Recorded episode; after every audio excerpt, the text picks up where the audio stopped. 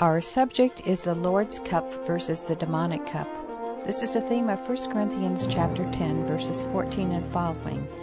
And we are going to learn that demons are real, but that neither Satan nor his demonic horde can match the power of Jesus Christ. Our study leader Dave Wyrtzen will not sidestep or soft pedal the difficult issues and the questions. He doesn't ask you to agree with him, but he does invite you to take a look at 1 Corinthians chapter 10 for yourself. In 1 Corinthians chapter 10 verses 14 through 22, the apostle Paul continues the passage that I talked about with you a couple weeks ago where we went back into Israel's history and we learned about how dangerous idolatry is.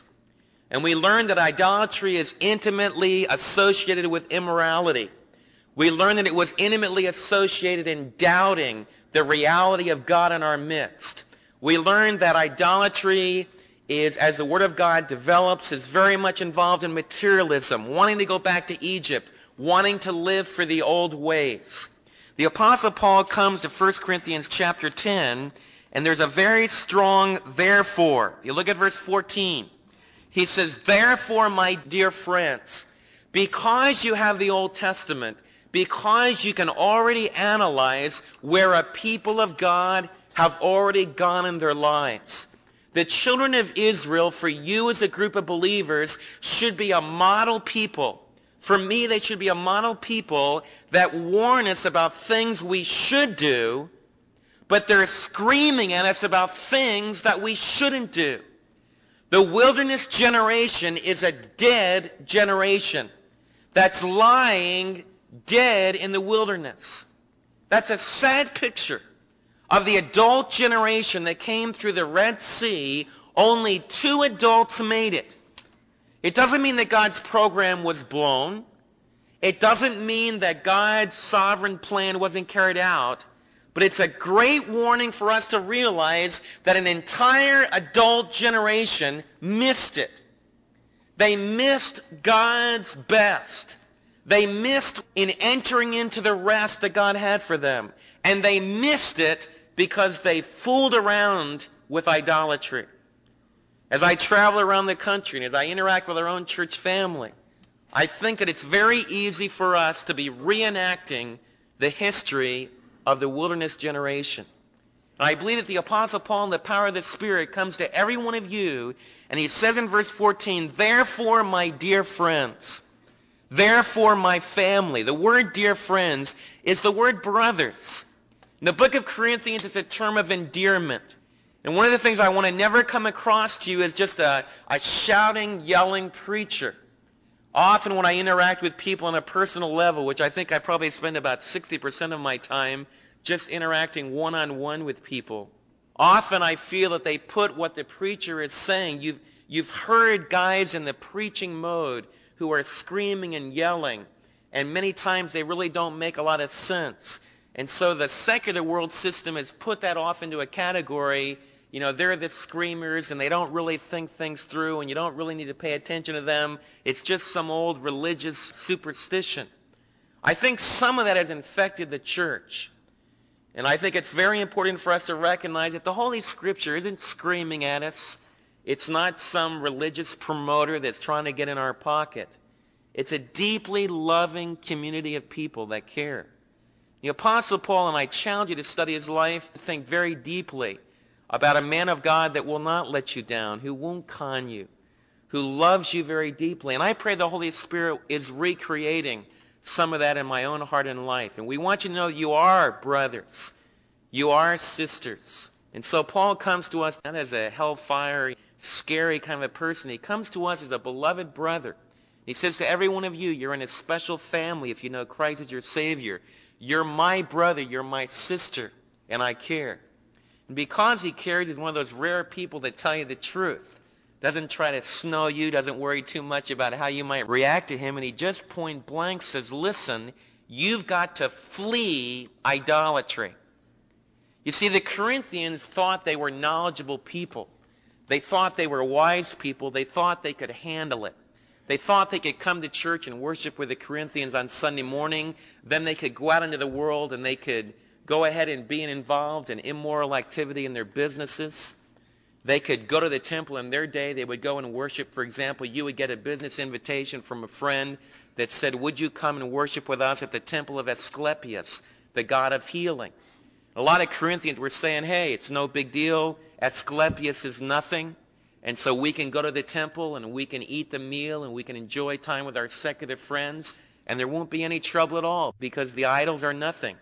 The Apostle Paul says, I agree. Asclepius is just a dead Egyptian healer who's long gone, has no influence on you at all. The little idols of Asclepius, is Asclepius was deified in the pantheon of the East and of Egypt, this, this god, Asclepius, the Apostle Paul would say is nothing. He's not a real person. He's a figment of man's imagination. But then he would go on and say something else that we're going to see in this passage. And this is what you have to see. As you look at idols in Haiti, as you look at idols in the East, as you look at some of our very subtle idols in our own day, the Apostle Paul would say that they have no life in themselves. But he would say this, though the idol Asclepius or Zeus or any of the other ancient pantheon, though they have no real existence in themselves, underneath that system is a very living and powerful supernatural world. The Apostle Paul's point in this passage is idols are not real, but the demonic culture, the demonic supernatural realities the kingdom of darkness that is breathing through that idolatrous worship, that is working through that false religious system, is very authentic, very genuine, and something that a believer should not presume upon. A lot of you are asking the question, well, is there demonic activity behind some of the things that have gone on? The secularist response is no. It's all just human nature. The belief in demons is just like a belief in little fairies or little gremlins. It has no authentic reality. And so they try to deal with everything from a rationalistic perspective. On the other hand, you have a group of people that want to say that demons are involved in anything. Every time you get a fever, they would say there was a demon of the slalom ski or the demon of barefoot skiing that cut my foot. And what I would go on and say of that is it had nothing to do with demons or anything else. It's just a physical reality. If you take your foot at 40 miles an hour and slam it across a sharp edge, it'll cut and cut badly. But you see, there's one group that'll make everything uh, this demonic influence, and they have a demon of the air. And I've even had people call me to their home. They said, Would you cast the demon out of this house? I have a demon of the furniture. I have a demon of the, of the ceiling, you know, and it goes on and on. A lot of people go from one extreme to the other on this. The Apostle Paul has this marvelous balance. And what he tells us today is that demons are genuine, they're real, but they're not even in the same class as the living Lord Jesus Christ. You need to be respectful. You need to recognize the reality of the kingdom of darkness, but you don't need to be petrified by it because you have a stronger cup. You have a stronger fellowship. And what I want to really uh, motivate you and be you to the Spirit to drive you to is you need to recognize the preciousness of the fellowship and of the oneness that you have with the invisible Christ. Because that's what Paul says. Paul talks to the Corinthians about the reality of this demonic world, but what he does to give them an answer is go to the jugular and talk to them about the reality of your fellowship in the Lord. let's look at that as we talk about the union of the Lord's table. He says, I speak to you as sensible people. He says, I don't want you to become fanatical. I want you to think this through. I want you to be careful, self-controlled people. Judge for yourselves what I say. Every one of you can evaluate, you can analyze. You yourself can think carefully about what we're about to study. Verse 16, Paul gets into the, the real centerpiece of what he wants to tell us. Is not the cup of thanksgiving for which we give thanks our participation in the blood of Christ? What is this cup of thanksgiving which we partake? Could be the wine. The wine of what? Tell me loud. The wine of communion, okay? What does communion mean to you? We've talked about this through the years. What does communion mean to you? You see, it's very possible that some of us meet together and we meet once a month at our family dinner, I think it's very important, especially in light of this passage, that we often partake of the communion supper and what it means. And the Apostle Paul talks about the intimacy, the reality of the communion supper. And he calls it, look what he says here, he calls it, it's not the cup of thanksgiving. He calls it a cup of blessing, a cup of thanksgiving.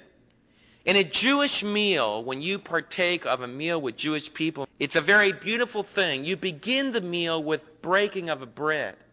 But at the very end of the meal, the head of the house will often ask the guest of the house to take a cup, to take a cup of wine.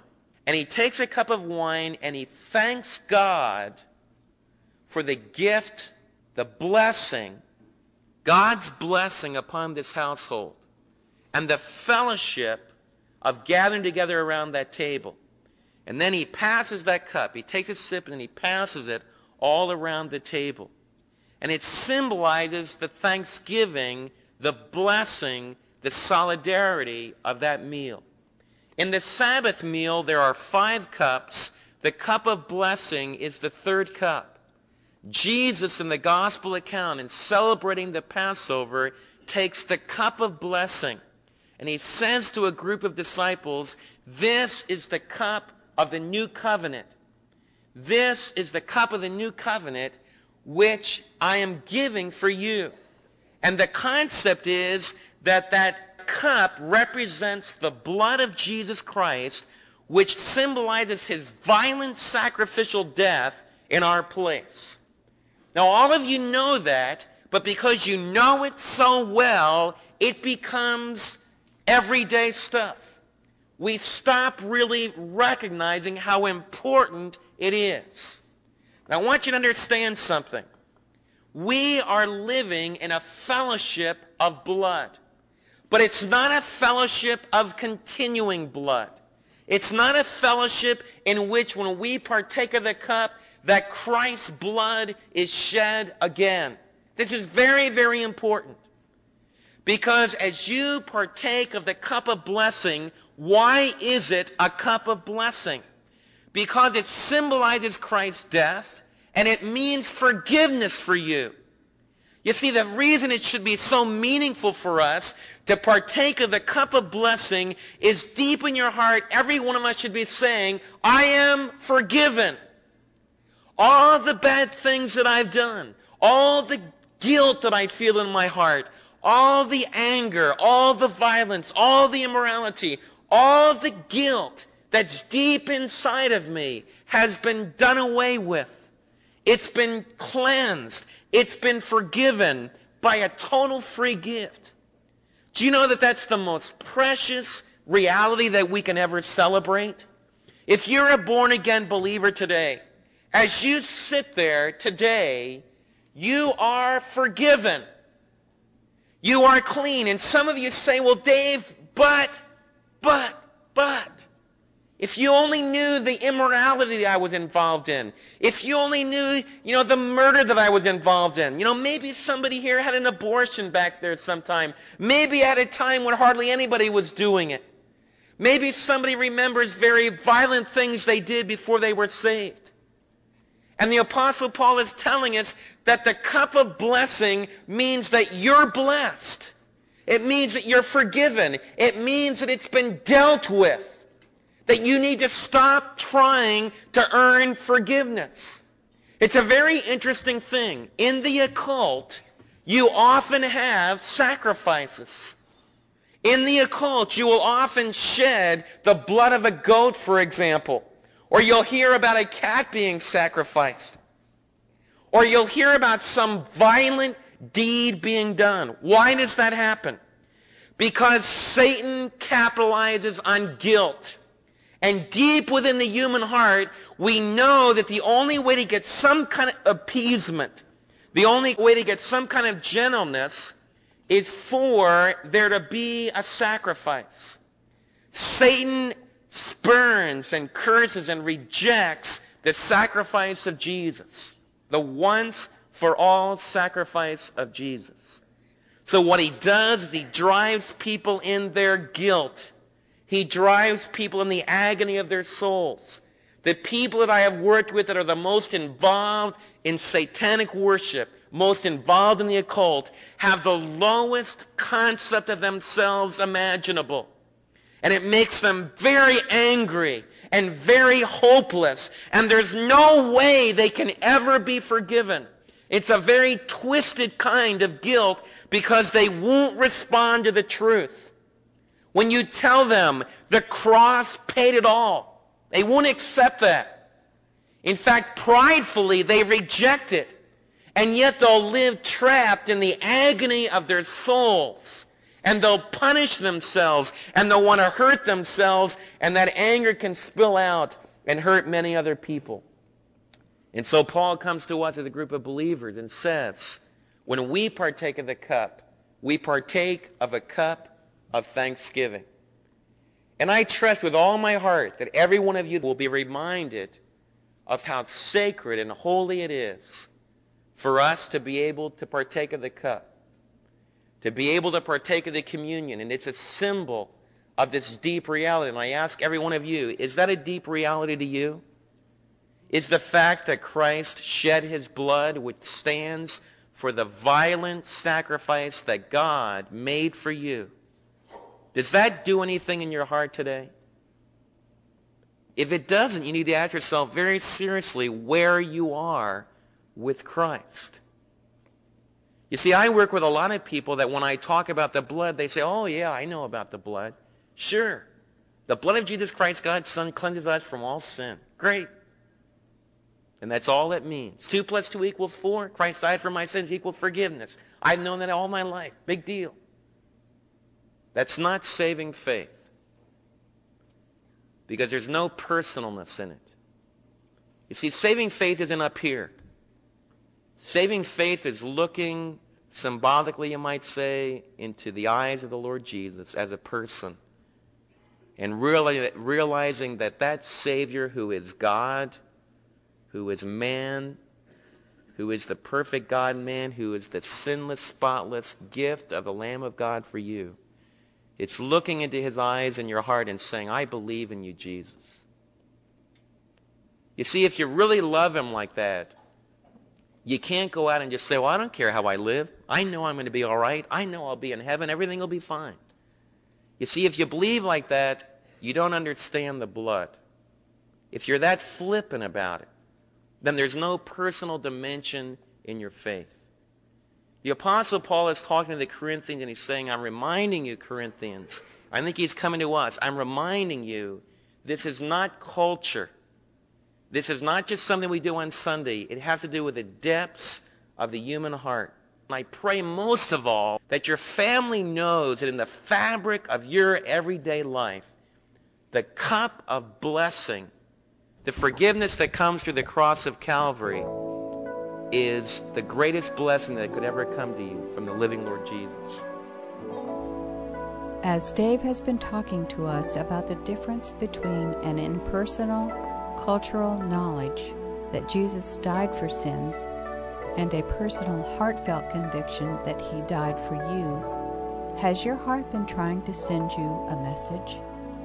Have you come to that moment when you see the cross as such a wonderful gift for God to provide for you?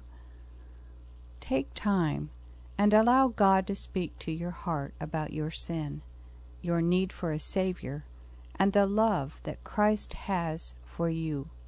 Don't be like some of the Corinthians who knew all this in their heads, but danced to a different step in their feet. We will pick it up at this point next time why not invite a friend over for coffee or spread the word around your office that there is this opportunity to hear some preaching that's not oratorically fancy, but it's sincere, honest, and straight to the heart.